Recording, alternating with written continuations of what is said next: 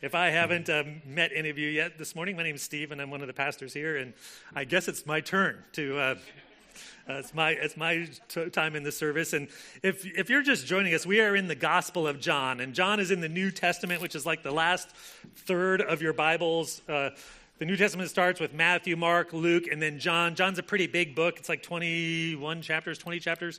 Um, if you just flip through, you should be able to find John. Um, don't get it confused with 1st, 2nd, and 3rd John, which are closer to the end. But we are in John chapter 3 this morning. Um, and, and we're actually going to be starting at the very end of John chapter 2. And over the last several weeks, what we've been seeing is that John, uh, the, the the Apostle John has been trying to make a case for us, and that's the case that he's going to make throughout the Gospel of John that Jesus is the promised one who is coming to restore all things um, to the way God originally intended it for us. He's the one that's going to come and do away with the curse. He's going to be the one that comes and do away with all of the problems in our hearts and, and sin and the brokenness of this world. And, and one of the things that John has been presenting is that Jesus is ushering in a new age. As the one who is the Lamb of God who takes away the sin of the world, he's been ushering in a new age in him, this messianic age. Um, a, a, couple weeks ago, or last week, we saw that, uh, that Jesus is also going to be building a new temple. He, he's doing away with like temple worship. He's fulfilling everything that the temple was pointing towards, and he's creating a new people, a new house that, that the New Testament calls the church. And in our text this morning, we're going to see that all of those things are only possible if, if we experience another new thing, and it's the new birth um, Jesus is going to tell us in this passage, and he's going to be talking to a guy by the name of Nicodemus, and he's going to be telling Nicodemus that um, with all of your assumptions about what it takes to be accepted by God, Nicodemus, um, there's, there's something that you need to understand is that you need to have a new birth, or in Jesus' terms, you need to be born again. If you're older, like, like my age or, or older, like, you know, that, that term born again was like driven into the ground, like in the 70s, I think it was, and 80s, like, and I think it's kind of lost some of its meaning. But Jesus is saying, like, in order to enter the kingdom of God, you need to have a completely new beginning. You need to be born again.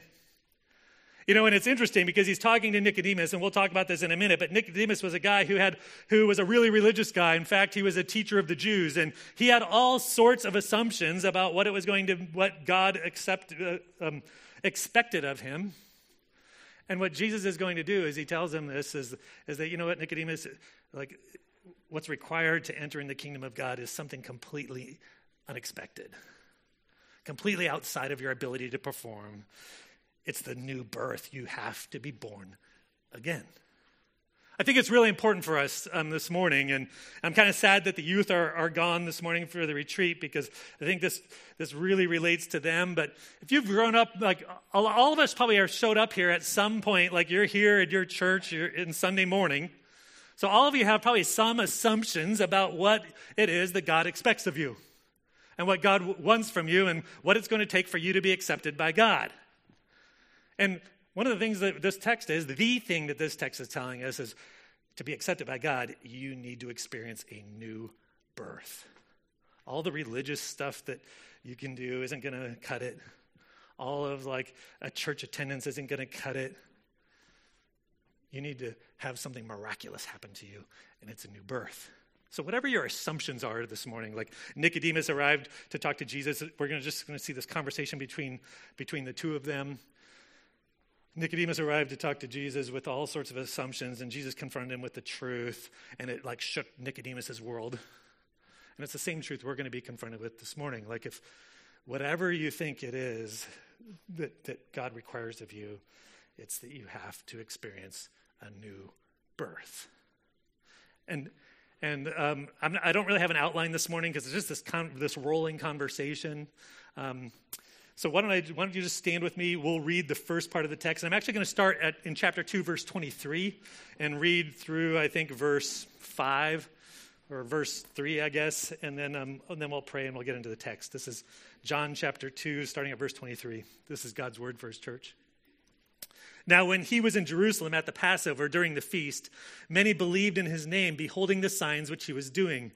But Jesus, on his part, was not entrusting himself to them, for he knew all men and because he did not need anyone to to witness concerning man, for he himself knew what was in man. Now there was a man of the Pharisees named Nicodemus, a ruler of the Jews. Now this man came to him at, by night and said to him, Rabbi, we know that you have come from God as a teacher, for no one can do these signs that you do unless God is with him. Jesus answered and said to him, Truly, truly, I say to you, unless, unless one is born again, he cannot see the kingdom of God. Let's pray. Father, I just uh, thank you for your word. I thank you for your spirit. I thank you for the work of Jesus Christ that allows, um, that makes the new birth possible. And um, I would just ask that your word would go forward this morning, um, that we would love Jesus more because of what he's accomplished for us, and that if there's anyone here who hasn't experienced new life in him, that you would open their eyes. Um, to understand their need for him and that they would they would confess their sin and come to him and, and experience new life. Pray these things in Jesus' name. Amen. You know, as we get into the end of chapter two there, the reason why we started there is that that's really connected with what we're talking about this morning. If you remember, if you were here last week, you know, Jesus was in Jerusalem in the pa- uh, during the feast of the Passover and he cleansed the temple. And apparently, Jesus hung out in Jerusalem for a while longer um, because, and during the feast, and he, and he apparently did more signs. It says that as people were beholding the signs that he were doing, that he was doing, which were miraculous works that Jesus did that were pointing towards a deeper reality of who he was, it says that many people believed in his name. But then there's this curious thing that G- John says. But Jesus, on his part, wasn't entrusting himself to them. Like he didn't reciprocate to them.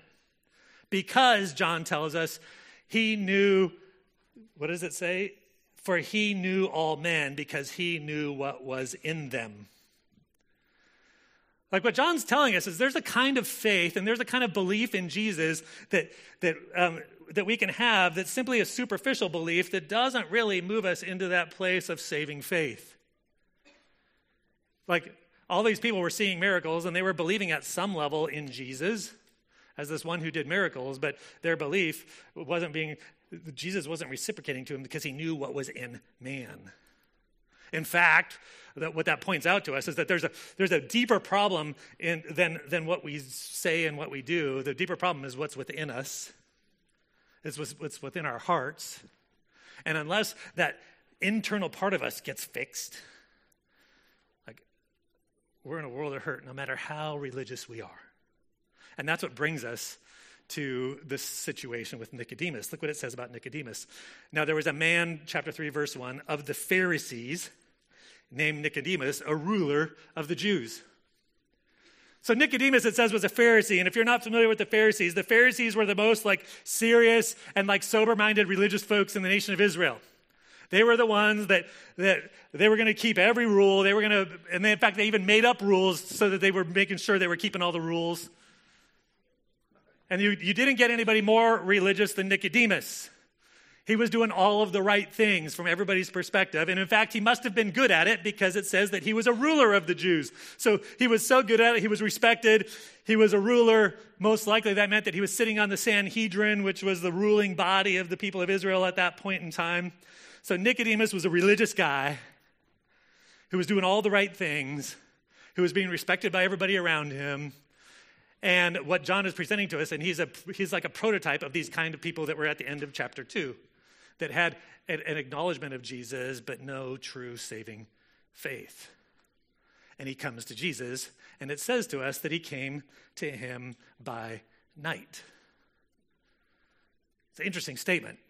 Because, uh, like at the beginning of the Gospel of John, John talks about how Jesus is the light of the world and how Jesus came into this world as the true light, as, as, life for all men. And as the one who gives life, he's the light of all men. And, and Nicodemus, on one hand, is coming to Jesus, who is the light of the world, we learn from chapter 1, in the middle of the night.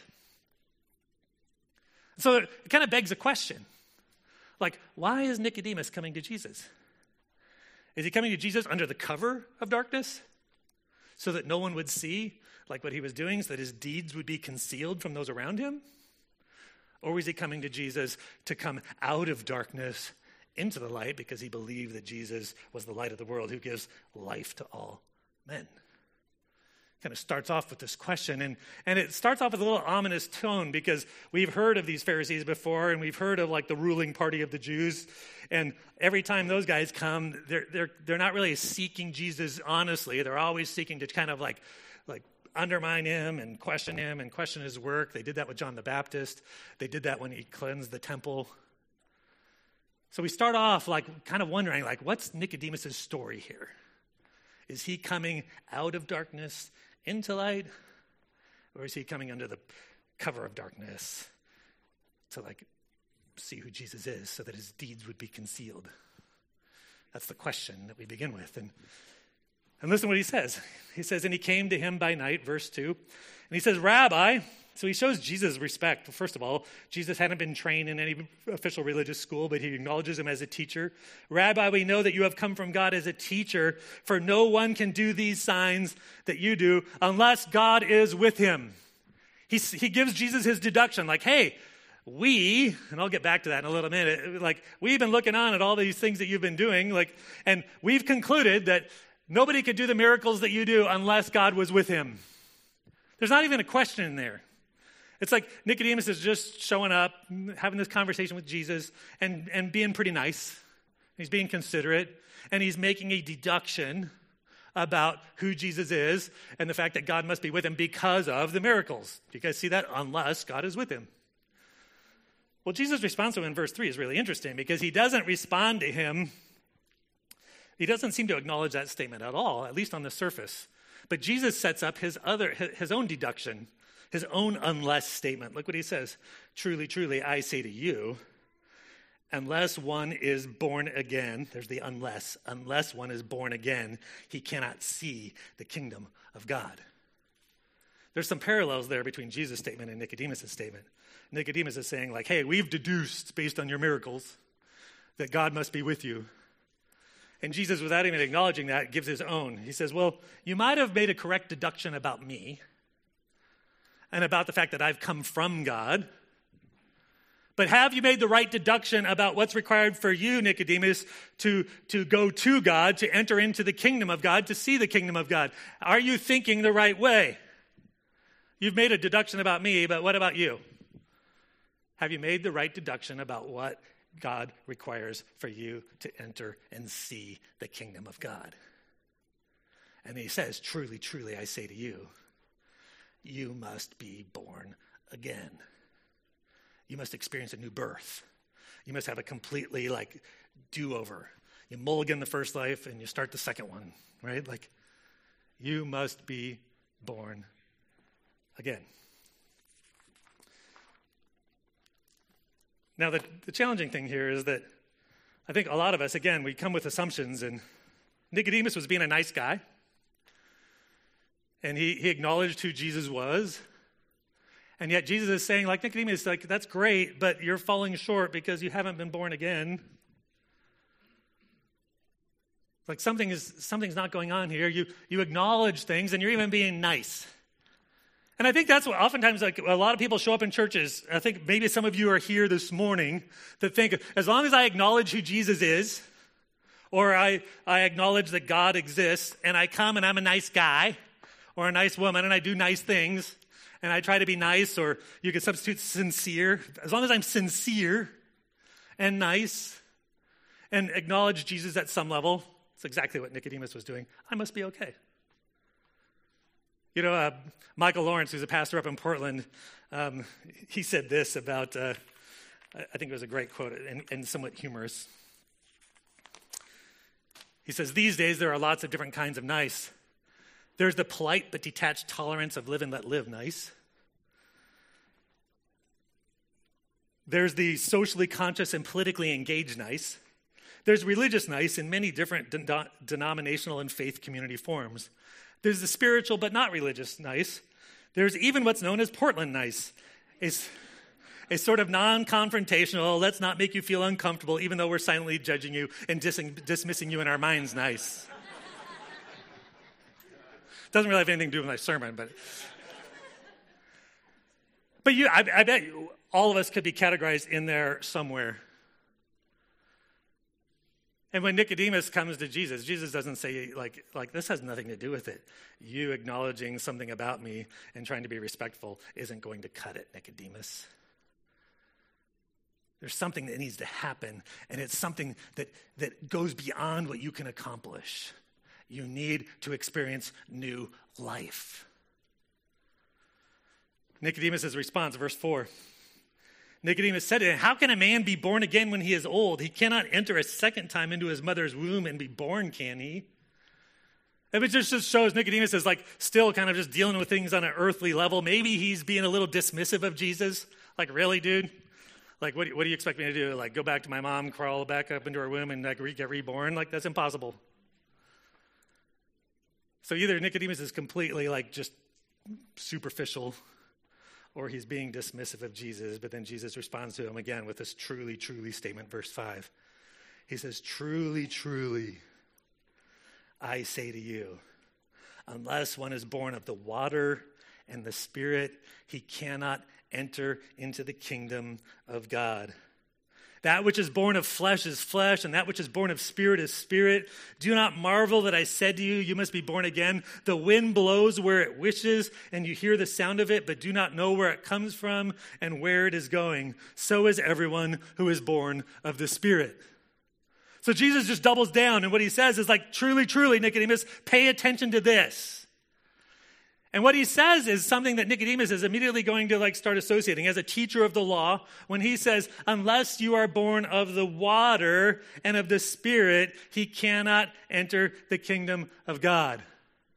Now, there's lots of debate about what Jesus is talking about there, but I think it's pretty clear as you like start to take into account the like the totality of scriptures. In Nicodemus's mind, the, the language of water and spirit in the kingdom of God would have would have probably directed his mind back to Ezekiel 36, and I have that up on the screen. Ezekiel 36, verse 25 says this. It says, and, and the context of this is that God's promising like that he's going to act once again on behalf of his people, and he's going to restore his people to, his, to their land. He's going to restore his people to his kingdom.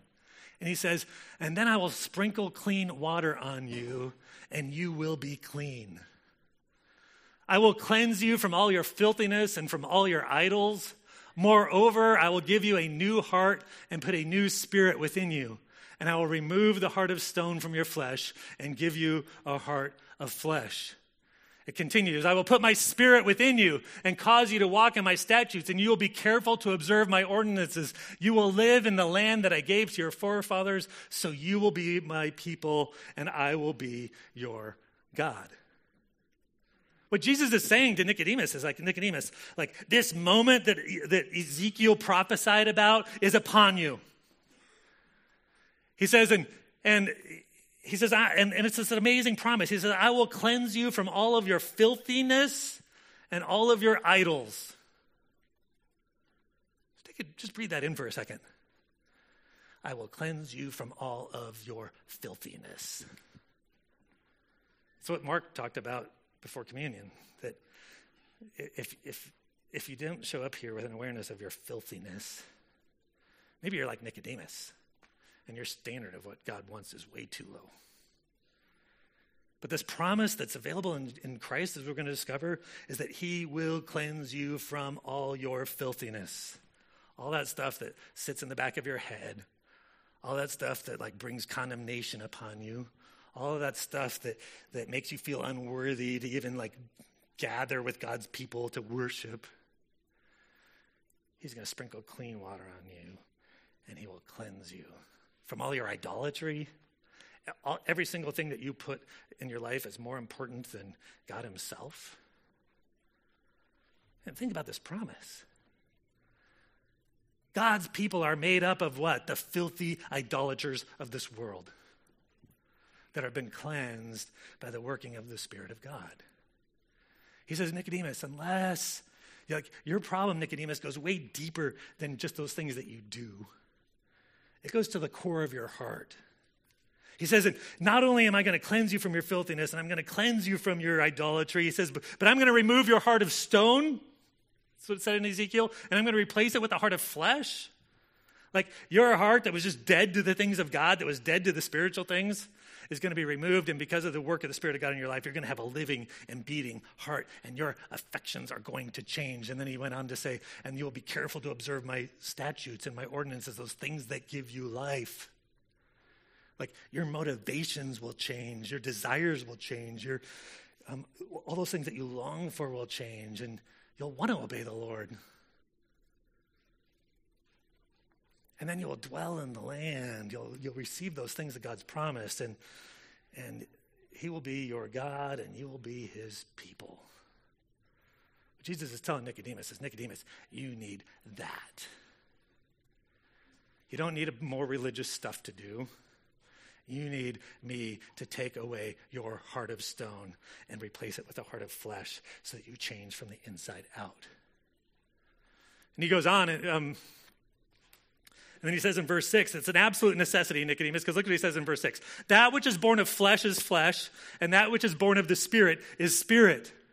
Nicodemus, if you never experienced the spiritual, like rebirth, this birth of the Spirit, you are just fleshly. You are bound to the things of this world. You are bound to like live in what this world is bound by. And like this world, you just sit in darkness, Nicodemus. And what we're going to find out, you'll sit, be sitting in judgment if you're just flesh. But if you want to be spiritual, if you want to have spiritual life, if you want to see like the kingdom of God, you need to be born of the Spirit. Then he continues in verse 7. He says, Don't marvel at I say you must be born again. Like, you might be like, Well, how do you know? Like, where do you see? Like, you know, Jesus is like, No, no, no. And he uses the illustration of the wind in verse 8. The wind blows where it wishes, and you hear the sound of it, but do not know where it comes from and where it is going. So is everyone who is born of the Spirit. What he's saying was, in the Spirit of God's at work, you don't really, you can't really see what he's going to be doing next. You don't know where he's come from, where he's going, but the Spirit moves. But when the Spirit of God gives somebody rebirth, you see its effects. You don't know where he's come from, where he's going, but you, what does it say?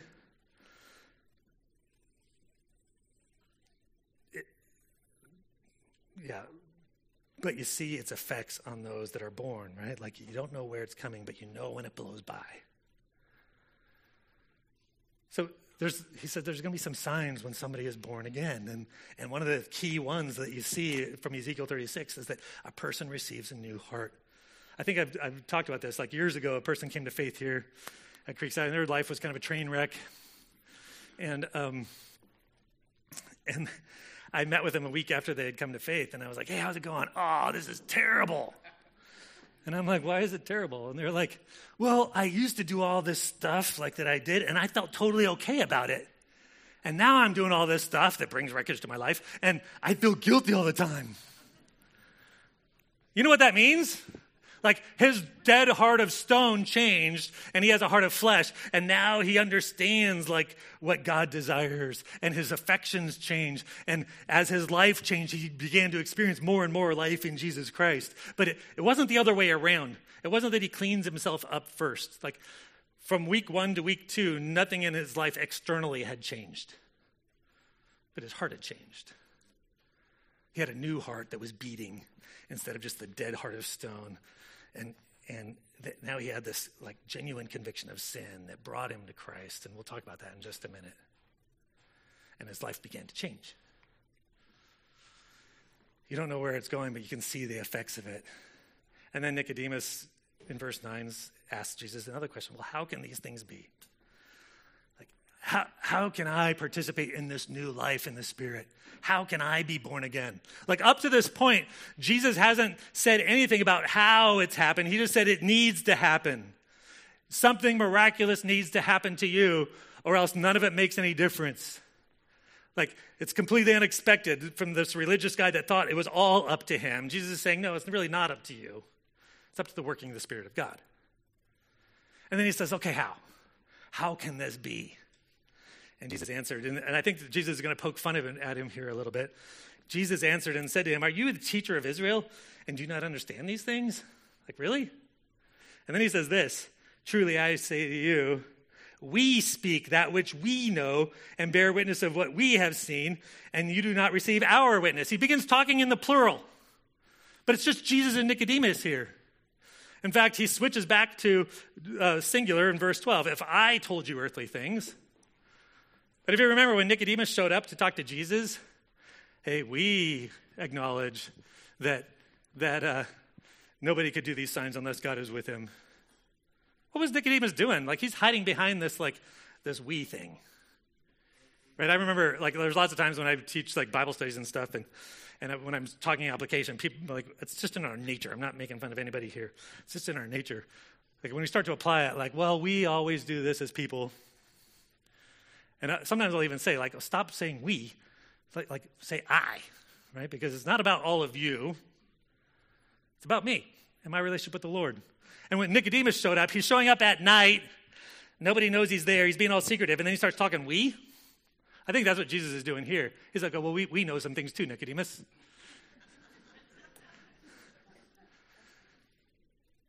and, he's, and then he says this, verse 11 We speak what we know and bear witness of what we have seen, and you do not receive our witness. What he's saying is like, you know, Nicodemus, you made some deductions based on your observations about my miracles, but like I am speaking to you because I've seen the reality. I know it completely. And I'm speaking to you as an eyewitness to these things, and you won't believe me.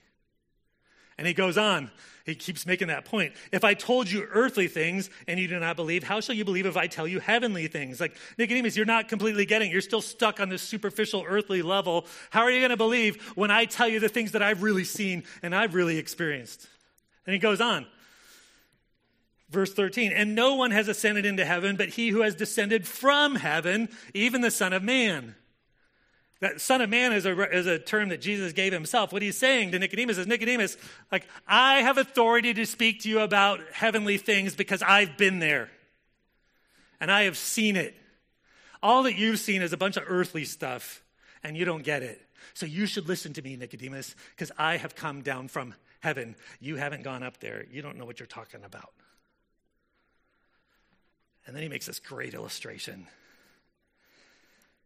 And as Moses, verse 14, lifted up the serpent in the wilderness, even so must the Son of Man be lifted up.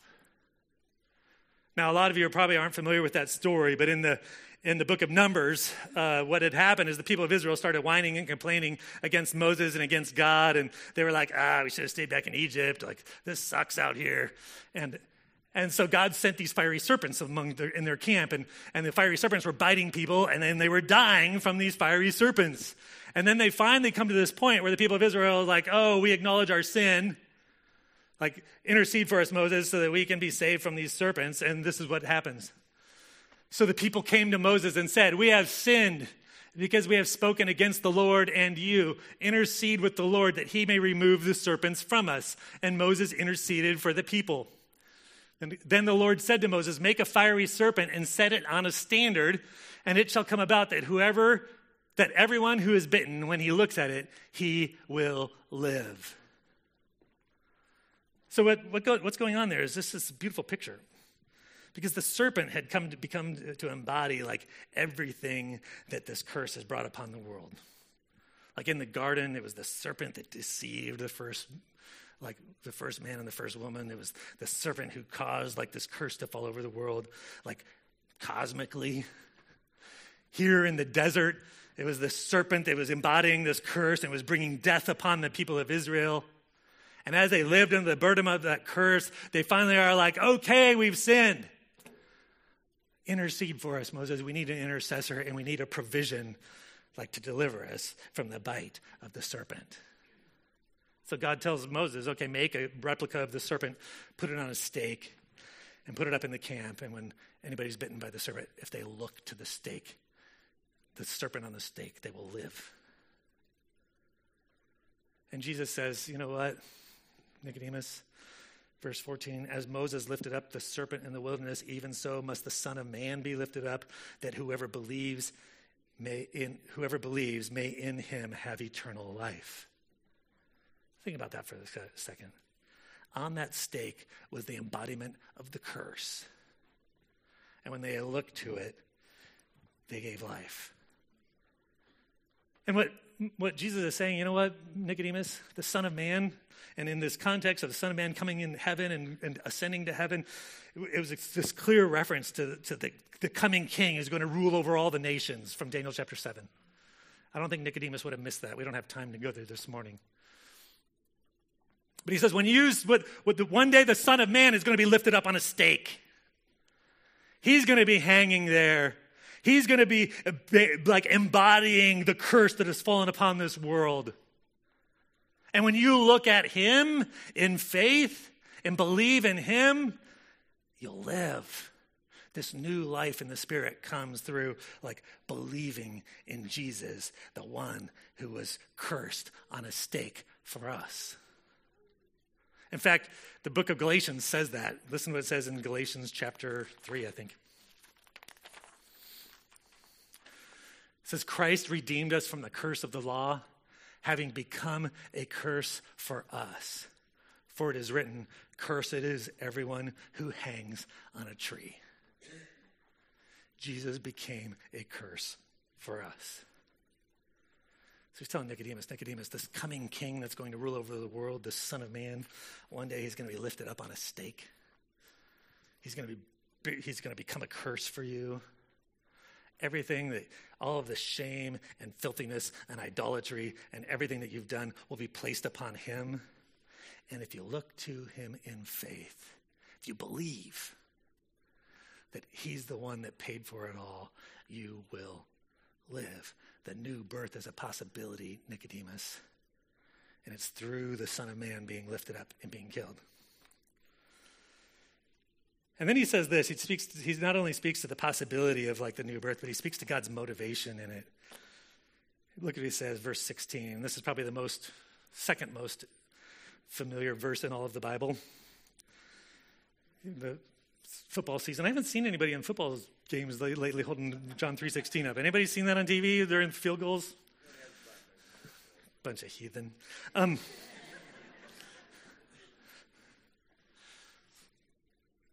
God's motivation. For God so loved the world that he gave his only begotten Son, that whoever believes in him should not perish, but have eternal life.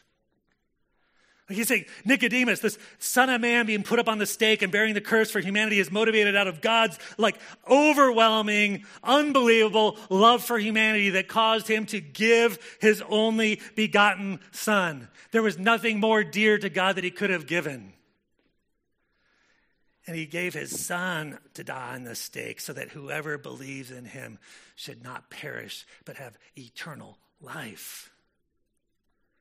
And Nicodemus, God loves you so deeply that he's going to do for you what you could never do for yourself. He's going to bear your curse so that you could receive the promised new life in the Spirit by faith.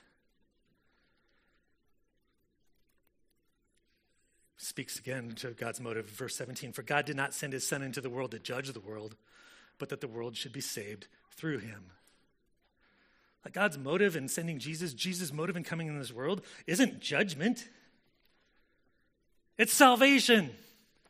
Like he has come to bring salvation. And every time you proclaim the gospel, you're proclaiming the good news that salvation is possible, that new life is possible, that, that removing of your filthiness and your idolatry is possible if you believe in Jesus.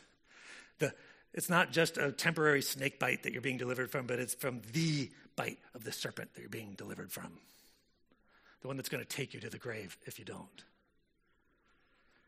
In fact, he speaks to that urgency. Look what he says. He who, verse 18, he who believes in him is not judged.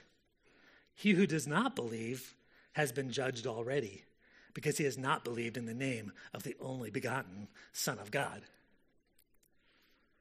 What Jesus is saying here is that Nicodemus, if you believe in the Son of God, if you look in the eyes of complete trust and reliance upon the one who took the curse for you, you will escape judgment. You will not be judged. And if you don't, you're already judged. What Jesus is saying is this world lies under judgment. And the only way out of that judgment is through faith in Jesus Christ. And if you just decide to like try to ride the fence, like there is no like middle ground. Either you're in this world and you sit under judgment and you sit under the powers of darkness, or you trust in Jesus Christ and you're delivered from the judgment. But don't think you can play the middle. Don't think that being like nice and sincere and religious is going to save you, Nicodemus. You can't play the middle. You either are in judgment or you're out of judgment. There's an urgency here to this statement of Jesus. You need to make a decision, Nicodemus. Everything relies upon it. There is no middle ground. You either remain in judgment with the rest of this world or you escape it. Verse 19. And this is the judgment that the light has come into the world, and men loved the darkness rather than the light, for their deeds were evil. He says, when, when Jesus comes into this world, he's like light coming into this world, and, and all of those people whose affections are still on the things of this world, like scurry away because they love the darkness more than the light. That's why you need this transformed heart, Nicodemus. You know, and and that takes all sorts of forms, right? Like it can take these religious, self-righteous forms. Like we just want to be like we're so proud that we think that we can somehow like earn God's favor. Or it takes this like atheistic form, like, oh, there is no like God, I'm God. So I don't need to answer to anybody. Or it can take like just kind of rebellious, like, ah, forget it, I can never be good enough anyway, so I might as well just, right? This is judgment. The light has come into the world. But men love darkness rather than light. If, you if God turns you over to your own affections and your own desires and leaves you there, you're just going to remain in darkness. Verse 20 For everyone who does evil hates the light and does not come to the light, lest his deeds be exposed. But he who practices the truth comes to the light, that his deeds may be manifested as having been wrought in God. It's really interesting that this ends this way because it began with Nicodemus coming to Jesus in the darkness. And it's like Jesus is circling back around to speak to Nicodemus about what his motives were. He says, Well, everyone who does evil hates the light and does not come to the light lest his deeds be exposed. Nicodemus, are you coming to me because you really think I'm the source of light and you want me to show like where you've fallen short? So that like I can shine light on that, so that you can experience new life, so that you can like actually do something that matters? Or are you just coming under the cover of darkness so that nobody can see your, your, you know these, these interactions we're having, hiding behind we? Which is it, Nicodemus? Are you coming to the light to experience freedom, or do you hate the light? You know, and interestingly enough, we're not given Nicodemus' response. The story's left hanging. Fortunately for us, the Nicodemus is going to appear a couple more times in this book, and we'll get to see what God does with him. But the question just is hanging there. Like, verse 29 if you practice the truth, you come to the light that your deeds may be manifest as having been wrought in God. That doesn't mean you come to God like in is you come in response to the truth of the gospel and you come to God. Let Him like shine light on all of those areas that you've fallen short in. You turn those over to Him and you're cleansed from your filthiness and from your idolatry and you experience new life. You know, my fear is, is like we, you know, it's pretty comfortable to come here to Creekside. You know, we get to come in, we got coffee, the seats are decently comfortable. Um, you know, I usually don't go too too long. You got DVRs, so you don't even have to miss your favorite TV show. We're all pretty nice to each other. We all acknowledge Jesus at some level. Oh, you must be from God because nobody could do what you did if it wasn't for that. But have you experienced new life? Have you experienced this change in your heart and your affections that says, like, oh, I'm, I, I desire to like honor the Lord now. I have this love for His people. I have a love for the truth. I, I want to follow Him, and amidst all of my failures. Or are you just playing the religious game? Religious game isn't going to get you anywhere. Well, it is. It's going to keep you in judgment. In fact, like, I think there's, there's, no, there's no status in life that scares me as much as the religiously dead person. Because they know all the right answers. It's like when you get a, like a, an immunization, the ones that actually work. Um, sorry. Just slipped out. I'm a sinner. It's when, you, it's when you get an immunization, they give you a little bit of the virus so you don't get the real thing. You know what I'm talking about? Man, I think my fear is that some of you, like church going people, have gotten a little taste of the virus and you just think, oh, this applies to somebody else because I'm a nice religious guy. And you've never experienced new life. And Jesus, that's what Jesus told Nicodemus Nicodemus, unless you are born again, you cannot see the kingdom of heaven. You remain in darkness, you remain under judgment. You know, that my, my prayer, my hope for all of us here is if there's anyone here that sits there, that they experience new life in the Spirit today.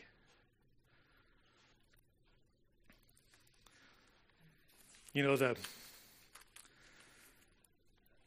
You know, so if you're here and you've always grown up in church, and you're just like, of course I'm a Christian because that's what like the Mansours do. We've been Christians since like 1973 or whatever, you know. I've always been a Christian. I was born a Christian. I'm an American. Right? Like, no, no, no, no, that's not the way it works. That Nicodemus could have said that. Oh, I'm, I'm a Jew. I was born a Jew. I'm a ruler of the nation of Israel. I'm a teacher. Sorry, Nicodemus.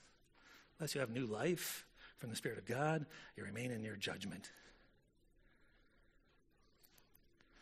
You know, John talks about this later on over in 1 John. Flip over to, well, actually, I think I have it on the screen. In 1 John chapter 1, starting at verse 5. He says this He says, This is the message we have heard from him and announced to you.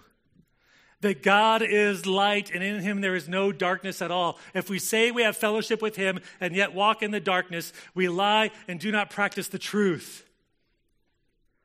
John's saying, like, if, if you are just totally content living in this life of darkness and you're not experiencing, like, the, the, the conviction of the Spirit that brings you to Jesus Christ, like, don't claim to be a Christian. You're a liar. Because the Spirit of God, like, transforms you from the inside out. He goes on. But if we walk in the light as he himself is in the light, we have fellowship with one another, and the blood of Jesus, his son, cleanses us from all sin. If we say that we have no sin, we are deceiving ourselves, and the truth is not in us. So that's why that's how I know that he's not talking about like walking in the light and practicing the truth means that you live this perfect life. Because if you say you don't have any sin, you're a liar too. If you're like, oh, I'm nice enough, I'm good enough, I'll be okay. No, no, no, no, no. What he's saying here is like this walking in the light is that this, that God is like continually revealing ourselves to us. We, we're familiar with that, that rhythm of like, of like the, like kind conviction of the Holy Spirit and Him leading us to Jesus and our confessing our sins to Him and, and being washed clean with Him from Him. We're walking in the light of the gospel that He's our sufficiency, that He's the one that was that bore the curse, that He's the one that deals with our sin. We acknowledge our sin we let the light expose it so that we can like experience life in the spirit of god. So marv why don't you come up to close this but you know if you're out there and you're and you're wrestling with this I know that god is patient and he's good and he's kind like nicodemus and i'm not going to spoil what happens to him but we see him a couple years later. Like god nicodemus was on a journey there is an urgency to this, and if, but at the same time, like, man, like, think about these things deeply. Think about these things honestly. And if you're being convicted of your sin, if you're being convicted, like, oh yeah, I've just been the religious guy and never truly placed my faith in Christ, like, confess that to Him right now and place your faith in Jesus. And for the first time today, experience that life. But if you're in that place where you're still wrestling, like, because I'm pretty convinced Nicodemus didn't believe at, the, at that point and keep pursuing like understanding these things keep investigating because it's only in Jesus that you're released from the curse. It's only in Him. All the stuff you look around you in this world, like we can all agree on, this world is broken and jacked up and, and a mess. My heart, apart from the Spirit of God, is broken and jacked up and a mess. The things that I do, we can all agree on that. And what Jesus is saying is, is that He is the solution. He's the one that, that makes salvation possible. He's the one that's interceded. He's the provision for us to escape the judgment that we deserve. So, Marv, why don't you close us? Then I'll close us in prayer. Father, I thank you for Jesus Christ who um, redeemed us from the curse of the law because he became a curse for us so that we could receive the promise of the Spirit by faith. And Father, the work of the Spirit, we don't know where it comes from, where it's going, but we know its effects and we know it changes us and it changes our affections and our desires and our hopes and our and our lives. And and so, Father, I, I pray for us on a whole bunch of levels this morning, like for us as a church, that we would like live um, in accordance with the work of your Spirit, uh, representing you well in this world, and um, that we would live in, in, light of our new nature, in light of our our new heart that you've given us, and and stop like um, living for the things of this world. And, and Father, for those that are here that don't know you, that still sit under judgment, that um, haven't experienced life, I, Father, I pray that you would reveal yourself to them, that you would um, open their eyes to understand their need for a Savior, their need for you to bear the curse for them, and that they would experience new life and freedom um, for the first time today. And um, all of that's impossible without you working, Lord. Like we, we can't cause ourselves to be born again. So I just ask that you would work mightily in the power of your Spirit this morning. Pray these things in Jesus' name. Amen.